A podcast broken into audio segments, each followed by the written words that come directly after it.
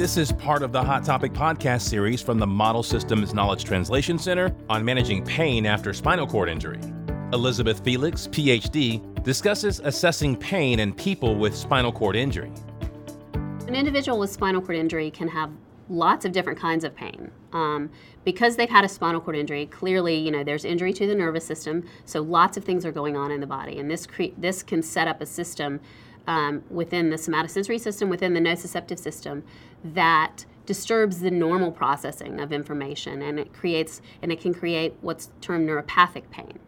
Um, but there are other types of pain that people with spinal cord injury often have, and they can be a result of overuse syndromes, like in shoulder pain, for example. If you use your wheelchair a lot and you're doing repeated motions, um, it can cause shoulder pain. Oh, here are some new questions I can start asking. My role in the study is to make sure that we're measuring pain accurately and reliably in our patients so that we can see if there are any changes and be able to document them.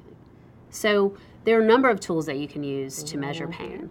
Um, one of the very simplest ones is to ask a person to rate it on a scale from 0 to 10, where 0 is no pain and 10 is the most intense pain imaginable. And using just a simple scale like that, it's been shown that this is a very reliable and accurate scale, so that if a person first rates their pain at a 6 and then it goes down to a 3, you can be pretty sure that there's actual pain reduction there. How would you say the intensity of your shoulder pain is?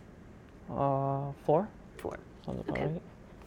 A very intense pain in one person may be treated differently than a very intense pain in another person because in that first person, they may be able to ignore it or cope with it in very appropriate ways and they're able to get around in their life. But the other person who has the same intensity of pain may not be able to cope with it as well.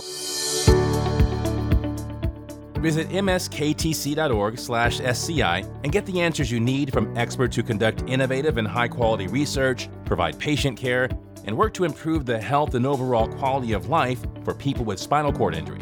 That's msktc.org/sci.